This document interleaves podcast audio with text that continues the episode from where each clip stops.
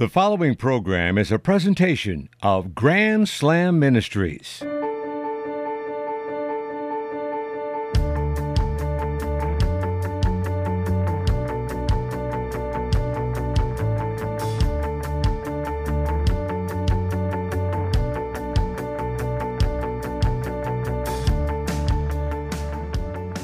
Hi again, everybody. Welcome to this week's episode, episode 32 of the Dan Scott Show, presented by Grand Slam Ministries. I am Dan. Hope that you've had a great week, and uh, look forward to a even better week moving ahead.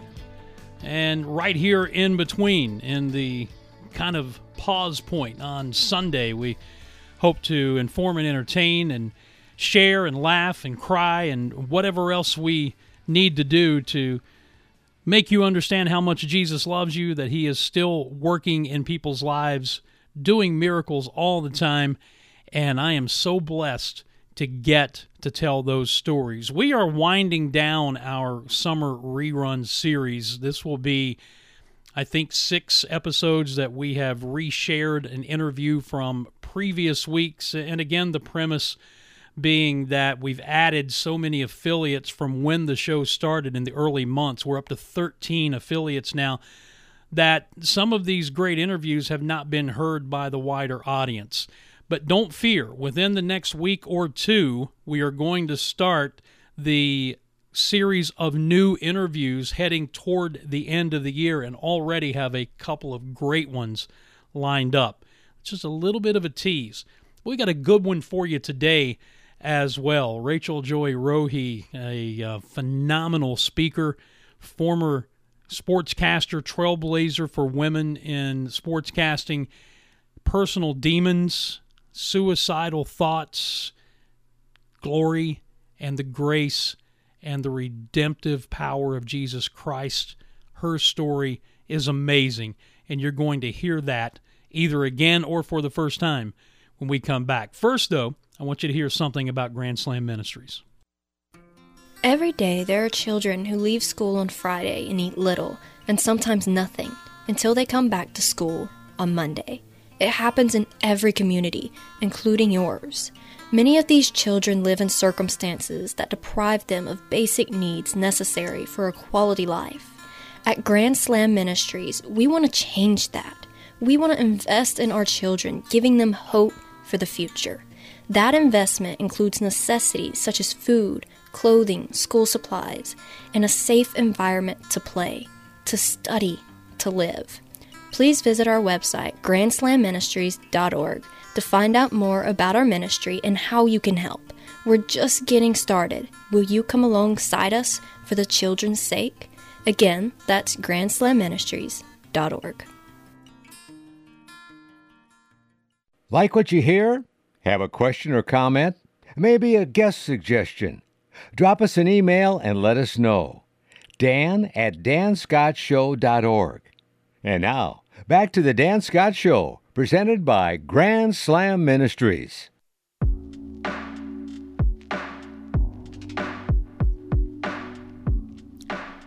Dan Scott Show, we are basically just getting things rolling here on this Sunday, episode 32. So I try to remind you at least once every show if you've missed anything, if you want to find out more about Grand Slam Ministries core missions, more about the show, discover the archives, danscottshow.org is the best place you can go. Grandslamministries.org is actually a page there. So if you go to danscottshow.org, it will tell you everything you need to know about me, about the show, about our core missions for Grand Slam Ministries. It's got the show archives there, a list of our affiliates and the times that the show airs live on Sundays in those particular markets. And uh, it also has the archives where you can go back and listen to shows that uh, perhaps you have missed or maybe you want to share with someone if, if a testimony you heard from one of our guests really uh, had that kind of effect on you. DanScottShow.org is the website. I had the extreme pleasure of interviewing Rachel Joy Rohe back at the end of May. She is a trailblazing sportscaster for women, has done all sorts of amazing things in her career, up to and including going through a football camp as a player. And we actually talk about that toward the end of the upcoming interview. When we spoke, her new book, Relentless Joy, was on the verge of being released. So you're going to hear us refer to that. It has since already been released. But when we began the interview, and I want to just go ahead and tell you now, she bares her soul about some things, uh, including drug use and and her past life and things that she overcame through the redemptive power of Jesus Christ. It, it's a powerful, powerful testimony.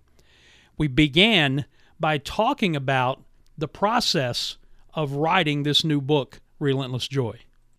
Uh, it was so hard. I want to tell anybody who wants to write a book, I'm not going to sugarcoat it. I, I just got my author copies in, so I'm like, um, which is just amazing. But I, I, you know, I just put out something on Twitter, and it was like, look, you know, a friend had written something about about the book and about me, and and um, and I shared it, and I said, look, this is if you're reading this, it's not a hey, look at me, it's all about me. This is a a call to you to dust off your dreams, dust off the dust bunnies, get them out of the toilet, get them out of the off the shelf. You too have a book, a movement, a passion project, a woodworking project, a, a something in you that makes your soul sing, that makes you happy. And you know, we've gotten too busy, too sick, too tired, too whatever, and you've you put it to the side. And I said, so, you know, there were times when I was writing this book where I wanted to quit. I dealt with imposter syndrome, Dan, where I remember the first, you know, I'd written a few chapters and the um and and the treatment, which is the hardest. And I remember I was writing and and I remember thinking, God, this is what am I gonna you know, the devil just had a hold of me and he was like, You're stupid, you know, like what what do you have to say that somebody's never said before, you know, and and uh, nobody's gonna read this. And I wrote a particular chapter and I I and this is a powerful tool I went ahead and envisioned myself recording it for the audiobook because I believed I was going to get an audiobook and, and you know, even though I didn't feel it in the moment, my future self believed it. And so I recorded it myself speaking the chapter and I sent it to a friend and then I listened to it and I was like, "Oh my gosh. That's good. Like that's really good." And then then my friend messaged me and said, "Rachel, like she was crying. She was like, "This is really good." And I just shook off that imposter syndrome and I just told the devil to take a hike and kiss my grits and that I was going to write like with re- reckless abandon. So I say all that to say is it's Relentless Joy. It's coming out June 20th. Um, and I have laughed with people and said it would have been much easier to write a work of fiction, you know, because this is my life. And so every hard thing got dredged up, every beautiful thing got dredged up. Uh, and then writing is also very lonely. You know, I have four bonus kids. I'm married. Um, I still go by my maiden name, Baribeau, but my name is Rachel Joy Rohe. And so, uh, you know, when you're creating, when you're doing a podcast like you're doing, when you're writing a book, you're not with a group of people. You're not socializing. You're not at the ball game. You're not at the gymnastics meet. You're not taking somebody to volleyball. You're you're you're separated, right? And uh, and it's hard. And so I say all that to say is there's so much um, work that goes into it but then when you see it in like book form or podcast form it just whoo it's mind-blowing. And what you find out through the process is, is if it's god's calling on your life yeah. it's going to get done. And it's going to get done sometimes in spite of the person who's doing it but usually with the surrender to god it says okay you want me to do this? I'm going to do it and, and he's going to see you through it and let me say, I, I, a girlfriend just wrote this. She said, uh, "I'm telling you," she said, "in letting you know this book will shake you up inside because I'm telling you it will. I'm three chapters in, and it's a soul food I've been needing to ignite the fire inside me that has been close to being extinguished. My friend Rachel Joy is a woman of many talents. Maybe some of you know her from being a sportscaster, but um, you know that's why i wrote it you know ultimately the difference between ego and god's glory as a christian is i didn't write this for my ego dan my ego uh, I, I don't need it. You know what I mean? Like, I want to feed my ego in this worldly world. I wrote this because God specifically said, My child, I have brought you through these things so that you will tell your story. I've given you the mouth of the South. you know, I've hmm. given you a, a loud mouth that'll talk a lot. Just ask my husband and my broadcasting career. And I've given you the ability to write. And um, and I know you, you will let me use you for my glory. And so that's why I always, whenever I'm doing social media or anything, I remind people this is not for my glory. Do I want to sell, be a bestseller? Heck yes. You know why? Because it means that that many people will have this copy in their hands and will have their lives affected by this book. You know, I, I just saw on Twitter right before we started this the the post that you yeah. shared with your friend writing that and, and, we're doing the interview via zoom our listeners aren't going to be able to see it but the emotion that welled up inside you that was genuine emotion to have a, a friend of yours saying such words over something that you did. I mean i, I can tell it really moved you. You know uh whew, wow. And and it's uh, still moving you. it's still and and here's why. I um I have battled in my life um, to be a very confident person. I have battled this this um, you know this ability to receive compliments. Okay, and God has done a miracle in me. And so I used to be so uncomfortable when somebody would give me a compliment, Dan, that I would literally dig my fingernails in my hand and I would turn around and I would genuinely now I would turn around and give somebody else a compliment back, you know, just to take it off of me. And the Lord really has shown me, and some family members that went on to heaven showed me that, hey, when somebody gives you a compliment, it is a gift. It is something that they believe about you. So when your husband says, baby, you look beautiful in that dress, and you say, oh, this whole thing, you know, or no, oh, that looks big, you know, no, he's actually mm-hmm. trying to give you a gift.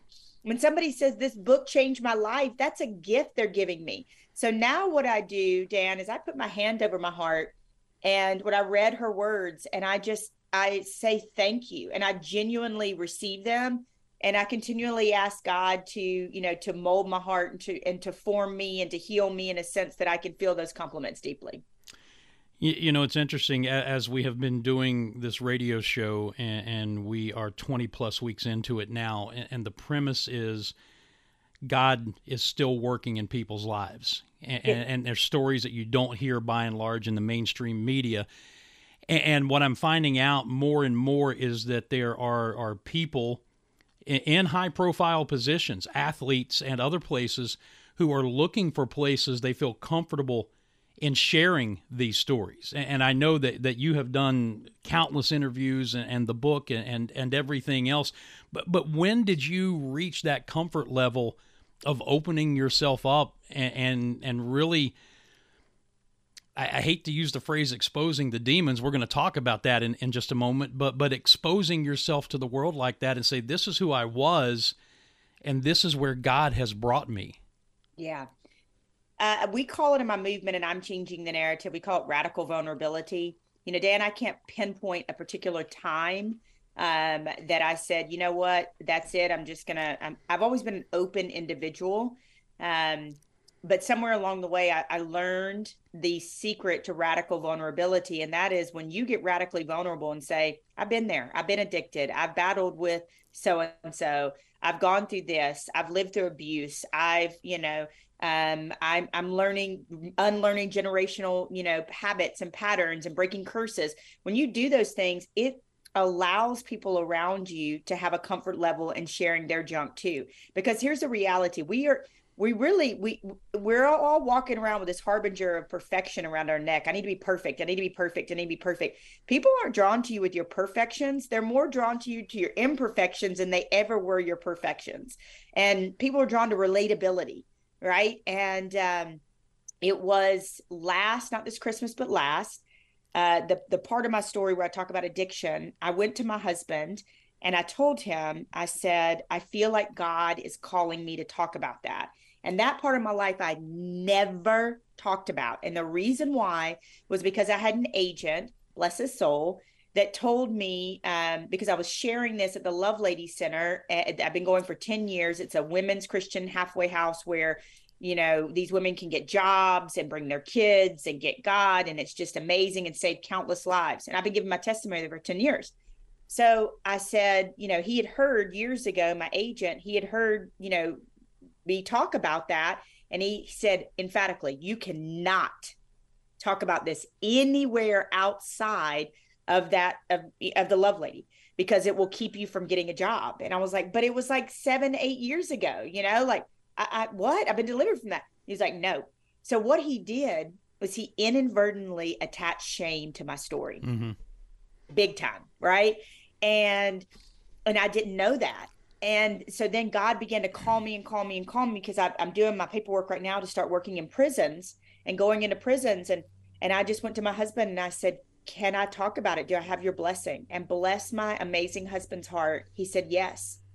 And so it allowed me to have a conversation with my now 15 year old daughter. And I sat her down and I said, I want to tell you what, you know, your bonus mama went through, you know, in her 20s and what she battled through. And she was like gobsmacked, you know, she was just like, what? I would have never thought that about you. And she said, I just want you to know it doesn't make me think anything different of you. And I'm so glad you told me. So it allowed me to have a conversation with my children about the dangers of drugs, about, about, you know, all of the things about addiction, about all of that, about shame, about the devil and um, and so I thank my husband. I, in a weird way, thank that agent. Um, I wish I would have started talking sooner, but he was a part of the story too. Mm-hmm. Um, and yeah, I can't pinpoint it, but I do call it radical vulnerability. You know, it's interesting. God is opening more doors for me to speak to churches and yes, and, and things, and, and, sharing my testimony. And, and it's that fine line. You don't want to glorify the things you've been through, but you have to share those so people can see where you were and where you are now. And the only way you got there was because of the grace of God. For me, it was being sexually abused as as a young child by a group of older boys, and and all the insecurity and things that that I grew up with because of that. But I, I cannot tell you how many times I'll, I'll, speak to a church or I spoke to a Celebrate Recovery uh, uh, meeting just a couple of weeks ago, and somebody will walk up to me. It may just be one person, but it almost always happens who says, "That was me." That that your testimony yeah. and my life are are so much alike, and, and that's yeah. when you know that God is in this. That's yes. that's when you know, right? And it's always about it's one life uh, I I've been able to impart this to my bonus kids too. A while back, somebody said, "Well, you know, send it her something on her post. She but she doesn't have a lot of likes." And I said, "Honey, it's not about." Told my babies, it's not about the number of likes. It's if one. I, I've never done things for numbers. I've done things for souls, and I've done things for a soul. Um, if I walk into a room and speak at, let's just say TCU, and one player is affected, I won. God won that day. Mm-hmm. You know, I, I ran my race well. I'll lay my head on the pillow and know that I did what I was supposed to do with my day. So I, I want to impart that to people that are listening to your amazing show is please do not get caught up in the likes and the quantity because it'll suck the comparison is a thief of joy. And we know that. And you'll start comparing your marriage before you know it to another marriage. You'll start comparing your your family, your bank account. You'll start comparing your social media status somebody else and before you know it, it'll suck the joy right out of you. You know, it's interesting because before I was saved, I, I did a daily three-hour sports talk show on the Clemson University flagship station for 11 years. Tremendous success, huge audience, had a great impact with with raising money and all kinds of stuff. Lost that job, got saved six months later, and and God has done a just a, an amazing job as he always does of, of moving my life in, in a direction, but the audience has never been the same. And sometimes I say to myself, okay, God, now I'm yours. Where's the crowd? But it's those moments where one person or two people will come up to you and say, what you said impacted me. And that's when I finally started to figure out just what you said. It's not how many, it's who and I, I, I teared up a little bit. I I'd heard this um this adage that said when we get to heaven, God will show us the people that we impacted. And this this old I think it was like you know the a meme or a cartoon of Billy Graham. You know, God bless his soul. When he gets there, all the people that will say, "You touched me, you affected my life." And so, um, I think it's important to remember as a Christian that we don't work for worldly applause. At the end of the day, I want to make God proud That's it. I want to make God proud. I want to make my family proud, but but in a in a in a larger sense, an eternal sense, I want to make God proud. Rachel Rohe is joining us. Yeah. Uh, the book is under Rachel Joy Baribeau, her uh, maiden name. It's called Relentless Joy Finding Freedom, Passion, and Happiness, even when you have to fight for it. We're going to continue to, to talk about that. I, I want to go all the way back, though, and uh, start unpacking a little bit. I said we were going to get in the weeds with your blessing. Yeah. So um, I saw an interview with you from earlier this year you did with CBN, and and, yeah. and you used a, a term in there that caught my attention when you you used the term father wound because mm-hmm. at my church our men's ministry and I don't know if you've heard of this but we've gone through Robert Lewis's quest for authentic manhood and yeah. one of one of the things that you address in that is the father wound. So when I saw that my antenna went up. I'm just going to let you kind of tell tell that story in those circumstances. Yeah, I have my if I had a joke and say this in the book, if my episode had a name, it would be my four dads. so that just tells you everything. Now listen, I never hurt for love, uh, but I certainly had some dysfunction. I had uh, an adopted father. I was adopted at 18 months old. I had my biological dad that I did not know about. They told me when I was six, but obviously I, did, I didn't care. I'd rather watch the Smurfs. Um, and it never dawned on me that my adopted father had red hair and freckles, and I'm, you know, Latina ethnic looking, you know. Um, uh, my friends call me exotic looking. And so it never dawned on me. And then my parents got divorced when I was eight. And then my mom remarried when I was about 11. Um, so then that stepdad entered my life. And then I have uh, my mom's first husband. My brothers and I have same mom, different dads. Their dad has been around since before, you know, before I was born, obviously. I'm the baby and so he's been like a bonus dad. And what happened um, was the author of lies the enemy the devil when i was around 13 um, 11 when i found out i was adopted he began to imprint words on my little soul like bastard and illegitimate and unloved. And i never told anybody dan. And i let those um, i let those words take root in my soul and I it it allowed a gateway to get into drugs and alcohol early. Um, just fun times, I thought. And then I got into college and you know uh, tried hard drugs um, at a at a party and and um, before I knew it, it wasn't a party anymore, and I was addicted, and I had an eight year addiction. And only by the grace of God am I alive here to talk about it and um and so I will talk about it and I will share for the rest of my life that whether it is sex, drugs, porn, food, gambling, you know, shopping, whatever it is that addiction will suck the very life out of us and Nona Jones another another amazing author said, you know, shame is like mold, it grows in the dark. And when you put light on it, when you put the light of Jesus Christ and light of truth and the light of, hey, I'm, I've got a problem, um, friend, neighbor, church, you know, church buddy, I, I'm I'm struggling here. I'm in the throes of addiction. That's when you start to begin the healing. You you said in, in the interview that I saw that you actually accepted Christ at 13 years old. Uh, and, and, then, like a, a, lot of youngsters do, and I, I don't know what your experience like. My dad is a pastor and a preacher, and is still doing it at 75. But I came forward at a youth meeting at 14, got baptized. All I got was wet uh, at that time. Uh, so I, you know, I don't know what your experience was like when it actually happened, but obviously, what you committed to then and what your life became were not paths that were heading parallel to one another. No, and it's a it's a great point, and and I think this is worth saying too. They weren't, but it was absolutely part of the story and how God intended it because God got me at 14 and I went down that aisle and I felt it and I was fully on fire and saved. Mm-hmm. And that being saved and knowing God is the only thing that brought me out of the addiction because in my throes of my addiction, he was still calling to me and saying, I love you, my girl. I created you for more than this. It was never condemnation, it was conviction.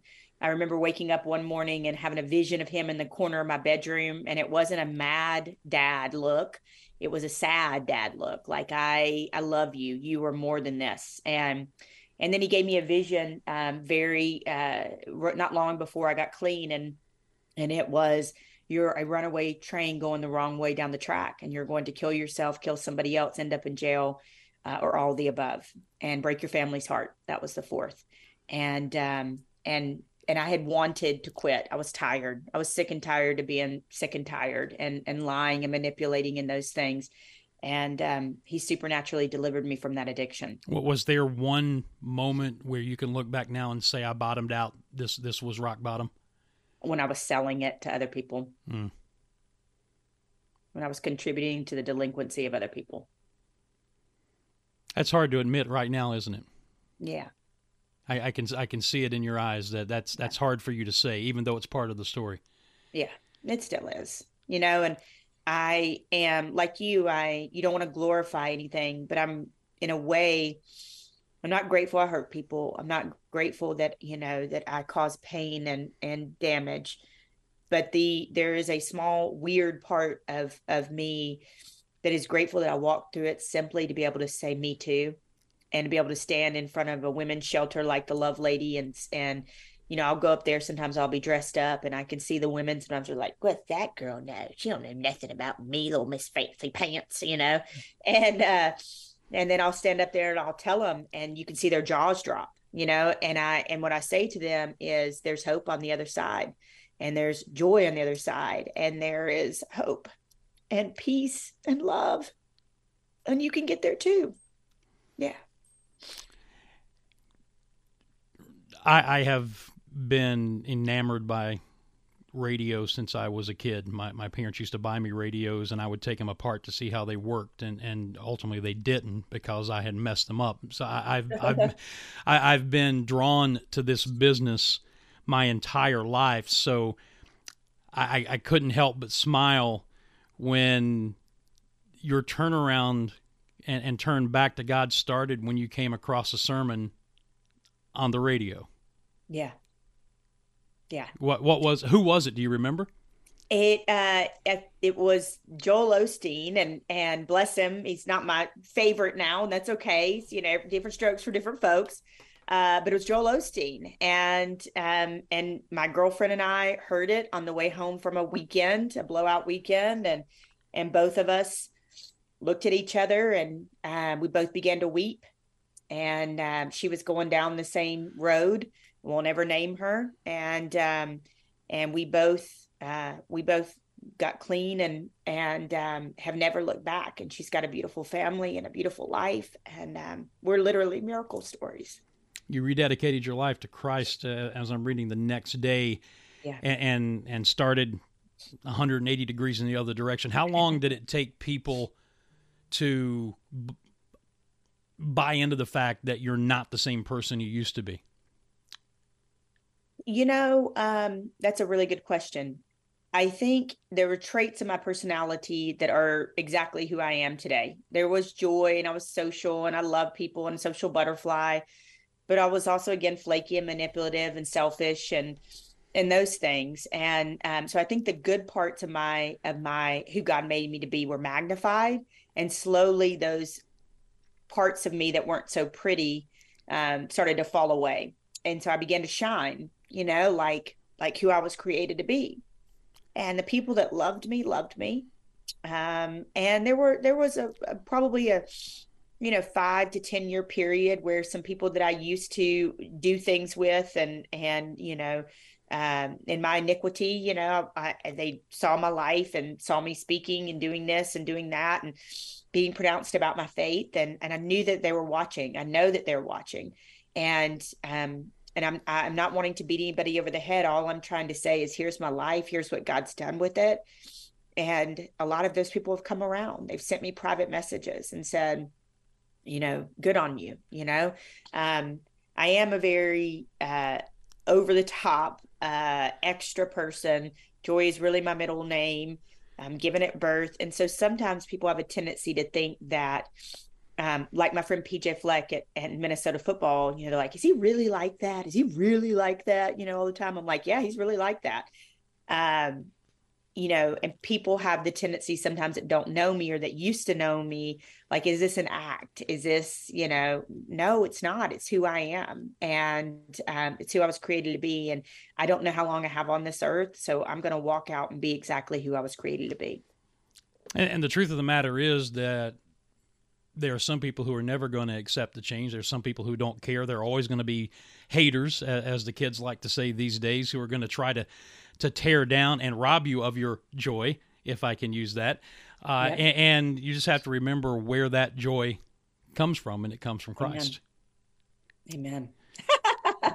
Rachel Rachel Joy Rohe joining us here on this yeah. week's edition of the Dan Scott Show. Um, I was, okay, I've made you cry enough. Let's let's let's have let's have some fun in in the time that we have left. Uh, you've done a uh, just an amazing number of things in your career uh, as a broadcaster before we even get to some of the other stuff. Blazing trails for women in in the uh, industry. The first uh, host of what College Football Nation on Sirius XM, first female host. You actually strapped on the pads and went through an NFL training camp. yeah, and, and, I've seen I've seen the pictures. You looked a little bewildered. I know, I know, and I've got the. I don't know where. Uh, just made me think. I was like, "Where's my jersey?" My jersey's somewhere. I've got to find it. Um, but I do want to get it framed and put up on my wall. But yeah, I um, I had a guy that would call in the show. I had you know a radio show in Columbus, Georgia, and he would say, "Girl, you don't know nothing about football. You ain't never strapped on a helmet." And he'd say it just like that. And I'd say, Oh, yes, I do. I know. Yes, I do. I, I know about football. You know, two brothers offer a different perspective, but he just really annoyed me. And uh, my co-host at the time, his name was Mike. He he said he had this crazy idea. He was like, "Why don't you go out with the, you know, the Columbus uh, uh, Lions?" And I said, "Okay." So we we asked the coach, you know, totally blindsided him on the air, and he was like, "Uh, Mm, uh, well, you'd have to sign a bunch of waivers. I have to check with the league. And this was a, a, a championship team, and so semi-professional. And so he came he came back and he said, you know, look, I'll let you do it. He said, but here's one condition: I'm gonna treat you like everybody else. You're gonna get tackled. And I'm like, what? you know, and I, I'm built close to the ground, which is a nice way of saying I'm short, petite and short. And uh, so yeah, so five days of two a days. Um, I was literally bruised in in areas I didn't even know you could be bruised, wearing ice packs in places you couldn't, you know. Uh, I, I tackled wrong. They worried about me snapping my neck, literally. You know, I mean, I did all. I mean, I was just a walking mess.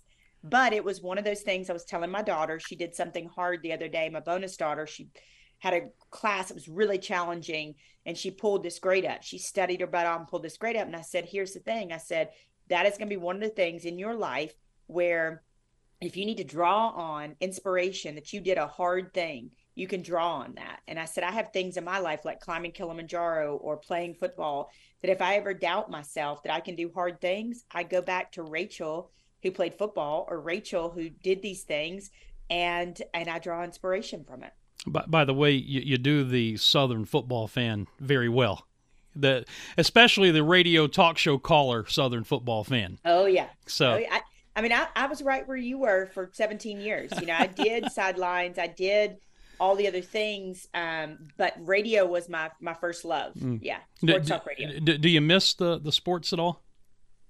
The sports What's casting? That? Do you miss the sports casting at all?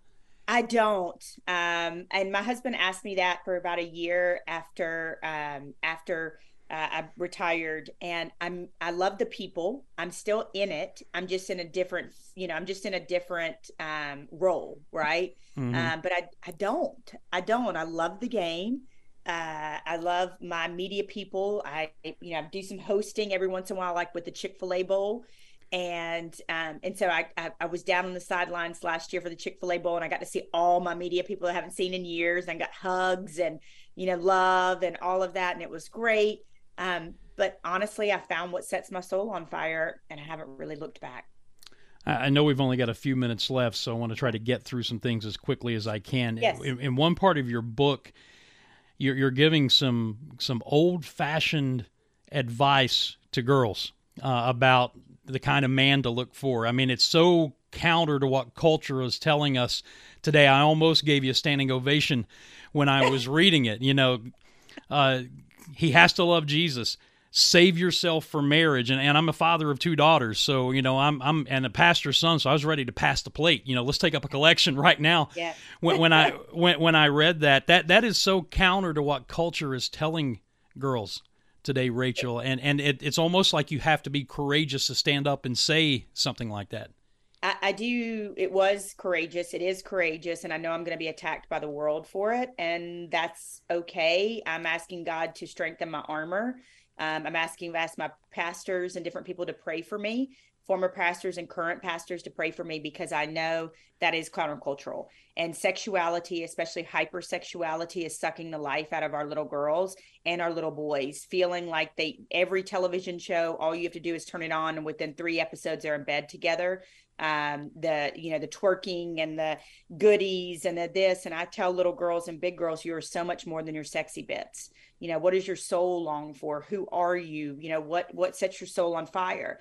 And um so yes thank you for saying that. I'm nervous but i'm also leaning into god because i needed to say it and it's the very reason that i'm married And, and speaking of which, we were joking before we started this. Uh, your your book is called Relentless Joy, and apparently there was a guy out there who had a relentless pursuit of joy, right? Yes, my husband. Oh my gosh. You know, I'd met a lot of different people all over the world. And uh, and we were I was at a speaking engagement and I saw him and he was so handsome and you know, not necessarily my type, but handsome, blonde, suit, the whole nine yards. And I walk in the room to give the speak to give the speech, and my mother had surprised me with her best friend. And there were about three or four hundred people in the room, and he was seated next to my mother. And they began to talk and he tells me later on hey i fell in love with your mom before i fell in love with you. And so he's very direct that evening later that evening and said hey i'm interested in dating you. You know and i was just like oh that's great. Like everything you wish for your daughters dan that somebody is intentional like that about them And, and it's cool that it kind of worked in reverse instead of meeting him and then introducing him to your mom. It worked. My It worked the other way around. So she, you kind of got approval from her before you I ever did. met the guy, right? yeah and she passed away in 2019 but she got to meet his kids Hmm. and him and um she you know i feel her spirit a lot and i know that i'm going to meet her one day in heaven Amen. amen Tell me um, about I'm changing the narrative, and and anybody who follows you on Twitter knows that you have become a champion for mental health. yeah Uh, t- absolutely t- tell tell me tell me about all of that. Yeah, I uh, had my what I call dark night of the soul um, in 2019 after my mom passed away and had the kind of the perfect storm of crap happen. And um, I had a night where I contemplated taking my own life. And um, I began to talk about it uh, about a month later um, while I was speaking. And I'm changing the narrative starting in 2016. It started as Purpose Passion Platform, my own experience with domestic violence. And what set your soul on fire. I always thought I'd be a sportscaster and I would just do these talks on the side. Uh, it went FSU, then Clemson 28 days before they dismantled Ohio State en route to the national championship. And then from there, it took off. And here we are seven years later, and we've incorporated, as you mentioned, mental health. We've incorporated interpersonal relationships, joy, purpose beyond your job or athletics. Um, and I've been to 70 plus schools. I work with, I've worked with the Big 10, the Big 12, the Northern Sun. I just got called by the NFL. I work with Border Patrol, law enforcement, churches, halfway houses, high schools, K through five, wherever they'll have me. So it's just blown up. And yeah, we were on the mental health train and topic before the pandemic even started as it related to my own dark night of the soul. And it was already a popular movement, but then it, it blew the doors off of it when I began to talk about mental health. And, and I, I think it's just a cautionary reminder for people who are listening to this game. I mean, this this is well after you'd rededicated your life to Christ. This is well after you've been on this this incredible journey with Christ, and, and Yep. yet Satan is still attacking and, Yes. and and got you to that point where you were considering those things. I mean that that's that's a cautionary tale for anybody. look, I think Satan attacks harder when you're a Christian and he never relents. I say this to people. I didn't, Satan didn't have to attack me when I was not living right, Mhm. when I was backslidden, when I was into drugs and uh, because I was doing it to myself. He didn't have to attack me. I was doing, I was doing all the damage to myself. Then when I became sold out for him again, rededicated my life, that's when I now look at it like I put my feet on the floor and I think hell says, crap, she's up. You know, she made it. She made it. Get ready. Go attack. You know, and so where does he like to attack? He likes to attack in families, marriages, um, your jobs, relationships, the places where it hurts. He comes to steal, kill, steal, and destroy. And he literally had me almost take myself out of this world um, for things that um, one, the the guy I had broken up with in late April, I ended up marrying. I'll see my mom in heaven. I can't change that. Mm-hmm. And I did lose everything, and I and I um I built back, and and you know by the grace of God. And so um I just want people to know that that I feel like we've got a plague of suicide on our land, uh, a scourge of suicide, and from a mental health standpoint, I understand the the psychology of it all, but I also understand there is a definite spiritual aspect to it, and um, and the devil and the, and his demons are behind it. And, and I suppose you don't mind me saying this because you have 23,000 followers on Twitter who see it anytime they go to your page, but you actually get put your phone number out there and, and, and you have people who have reached out to you and texted you and saying, I'm thinking of doing this. And, and you're able to provide them with some help and send them to places to get help. Yeah, absolutely. And we've had, I've had three former players um, call me in the middle of the night um, having suicidal thoughts, and we were able to get them help and, and follow a you know a, a, line of you know kind of demarcation if you will like next steps next steps next steps a process that we've created. And um, you know I'm, i was doing a mental health talk last night and one of my team members messaged and said i think my children's father is suicidal. What do i do and i was able to give the numbers and and what i thought she should do in the crisis hotline and do i call does he you know and so um, I don't know how I'll become the beacon for this, but it's a mantle that I wear proudly, and I'll help people to the day I die. As we wrap up, uh, going back to something you said a moment ago, Dr. David Jeremiah, who's one of my favorite preachers, said that if you're not at war as a Christian with Satan, you might not even be saved. so that that's one way you can be sure of, of your salvation. Um, we could go on. I know that you've got to go. I'm I'm, I'm going to turn Let's you loose. Let's just do a part two. Can we just do a part we, two? We, we can do a part two. We can do a part two, but but I do again want to tell everybody about the book. Yes. Relentless Joy, Finding Freedom, Passion, and Happiness. And it's coming out. I've got a copy. You've got a copy. But when can the general populace get a copy? June 20th. So it's June coming. 20th. Yeah, it's coming. And uh, you probably know this, but I'll tell your listeners in the book world, pre sales are everything. So please uh, go and grab yourself a copy. We're also telling people grab it for your office, grab it for your small groups, grab it for any of those things. Um, yeah, again, not for me, not for my own glory, but for it to get in in more and more hands so that God can be glorified. And again, since we originally did the interview, the book has been released. It's called Relentless Joy. You can go out and find it anywhere you get books. You can follow her on uh, what used to be known as Twitter, now X.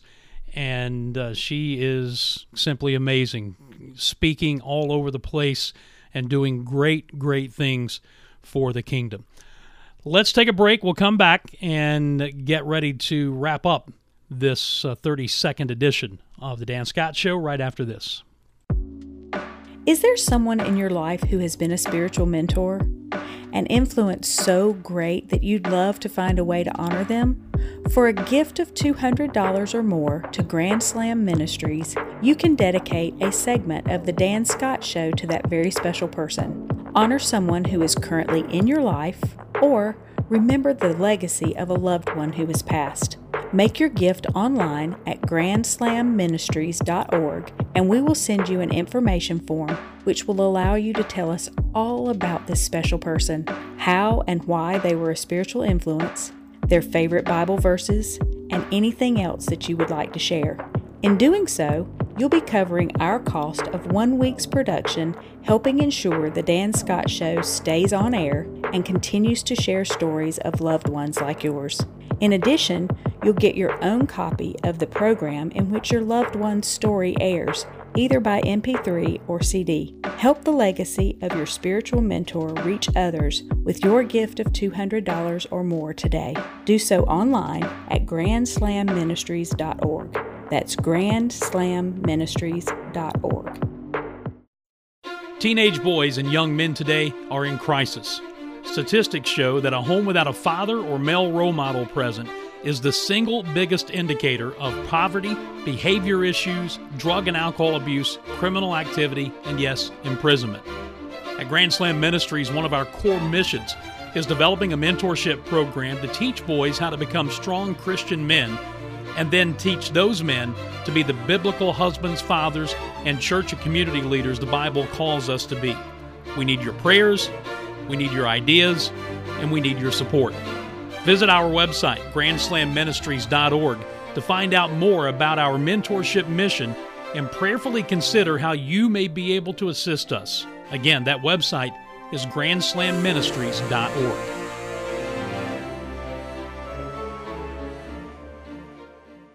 Follow us on social media. Search Grand Slam Ministries on Facebook and Grand Slam for God on Twitter.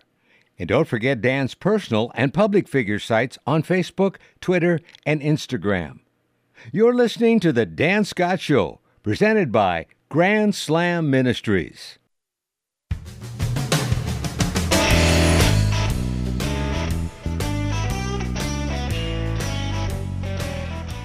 Back for a final segment to wrap up this week's show, episode 32. Thanks to Rachel Joy Rohe for the time she gave us back in May. If you had heard the interview when it originally aired uh, over two months ago, I, I, hope you got something new out of it. If you heard it for the first time, I, I hope you got a blessing out of it because her story is uh, just amazing. And uh, I would encourage you to get a copy of her book, Relentless Joy, if you haven't already been able to do so. I, I am coming off of a uh, a very powerful and emotional weekend. Uh, I mentioned last week that I had been given the honor of being inducted into my high school's athletic hall of fame. And a week ago today, wrapping up that weekend, I spoke at my dad's church for the second time uh, in about two years. It, was a just a marvelous weekend. My hometown of Williamson, West Virginia, was such a great place to grow up. It, it was, uh, in in many ways, the the ideal place to grow up.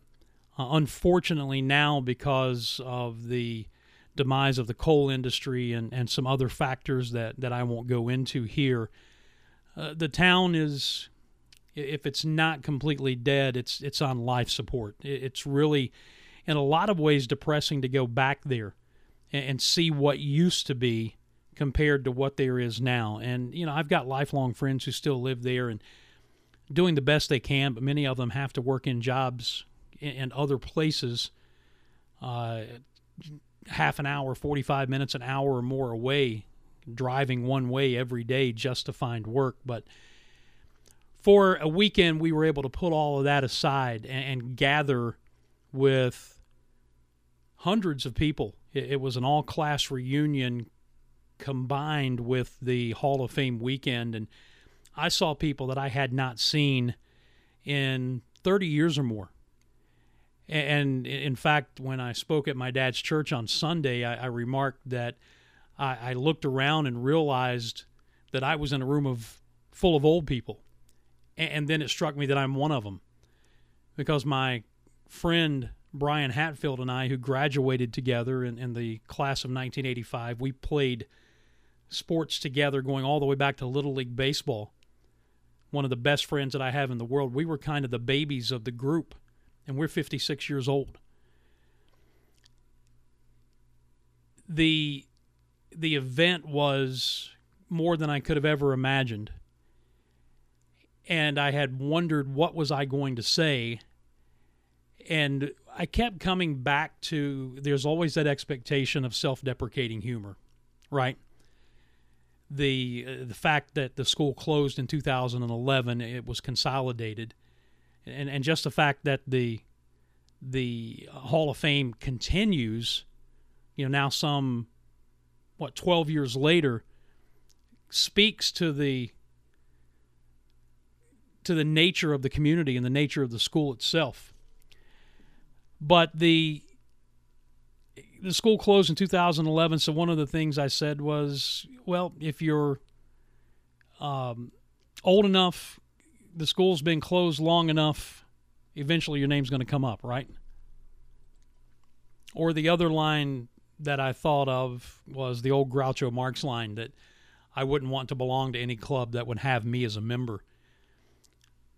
But the thing that I kept coming back to was that the the award, the honor of being inducted into my high school's Hall of Fame was just another crown that eventually I'll lay at the feet of my Savior one day. Because without Jesus Christ, nothing that I've accomplished in my life would be possible. And I wanted to make sure that I got that point across because there are people there, or were people there that Friday night and then Saturday afternoon who some of them have seen me on Facebook over the last decade and, and know there's been a change in my life, but there are others who only remember the person that I used to be. And I wanted to make sure in the small window of time that I had, I had about six or seven minutes to speak. I wanted to make sure that they knew that it was because of Jesus Christ that I've been able to do anything in my life, much less be bestowed an honor like being inducted into my high school's Hall of Fame. And, and I, I say this now, I said it then with no false humility. I'm probably among the least deserving of the 242 members who are now enshrined uh, in in the 101 year history of the high school. But the fact that I was voted in gave me the opportunity to make sure that for people who only knew the person that I used to be, that they had an opportunity to see the change that God made in my life, the change in my marriage, where Angela and I are now as opposed to where we were 12, 15, 20 years ago because we have Christ as the head of our household and we're on the same page there. I wanted them to see the difference. I, wanted to take the opportunity to make sure that I gave God the glory for everything. And, I think if I can leave you with anything as we get into wrap up mode for this week's show. Not that I'm seeking accolades for the Hall of Fame induction, but whenever you have the opportunity to share with people the difference that Christ has made in your life, take it because you never know the impact that it's going to have. And if you're listening to this radio show today and you've not given your life to Christ for whatever reason, let me encourage you to do so. Let me encourage you to reach out to a pastor or a Christian friend that you may know in your community, or let me encourage you to drop me a line, dan at danscottshow.org. I would love to talk to you. I would love to share my testimony with you, and I would love to tell you what Jesus Christ did in my life and what he can do for yours. And sometimes we make it a lot more difficult than it needs to be. Sometimes we think that we're too bad and we have to get cleaned up before we can come to Christ. No, no, you can't do that. He's the one who does the cleaning, He's the one who does all of the work. He's already done it. It's a free gift. All you have to do is accept it. Dan at danscottshow.org. I would love to talk to you. We'll be back next week. I hope that you have a great week looking ahead. Until then, I'm Dan. God bless you, and so long, everybody.